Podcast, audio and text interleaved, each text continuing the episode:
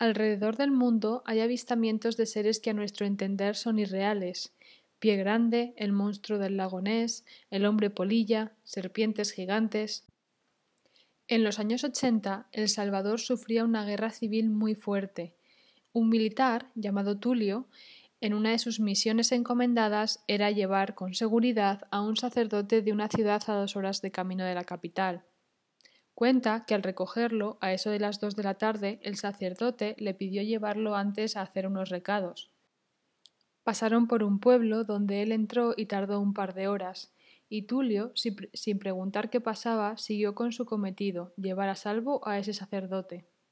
Ya en carretera, cuando estaba oscureciendo y a mitad de camino, aquel religioso le pidió a Tulio que se desviara una vez más, a un pueblo, un pequeño pueblo lleno de luces. Al entrar en aquella zona, él le, indicó un bar de ambiente. Tulio se quedó admirado. No encontraba explicación de por qué un hombre religioso quisiera entrar en aquel lugar.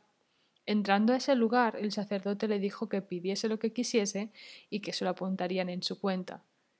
Tulio pidió un café para sobrellevar aquella noche y el largo camino que aún faltaba por recorrer, pero disimuladamente veía con cautela los actos de aquel hombre de Dios pudo observar que, hablando con la encargada, ésta mandó llamar a dos chicas, que se fueron con aquel hombre a la planta alta.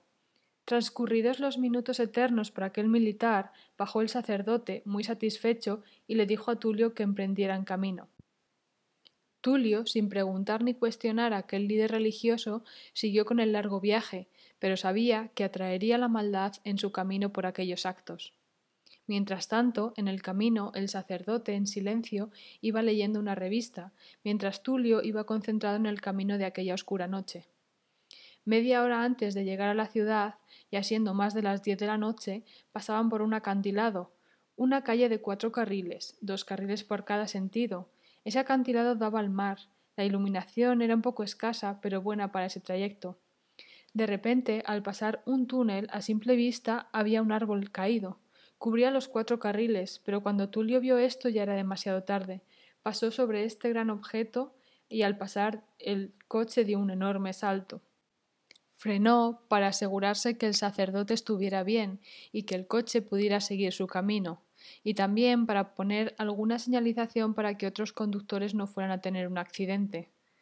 Al salir del coche, con sus linternas, el sacerdote y el militar no podían creer lo que sus ojos veían.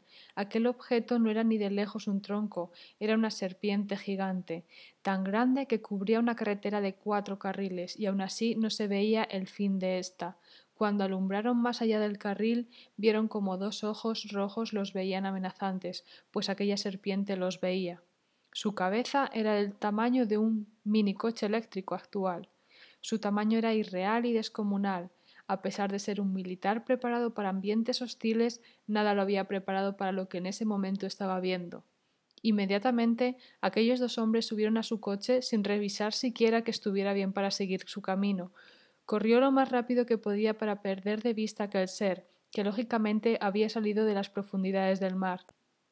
El sacerdote iba asustado, su piel estaba pálida y su silencio definía su asombro.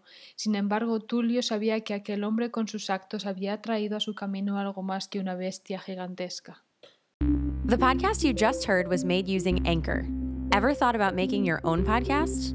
Anchor makes it really easy for anyone to get started. It's a one stop shop for recording, hosting, and distributing podcasts. Best of all, it's 100% free. Sign up now at anchor.fm slash new. That's anchor.fm slash new to get started.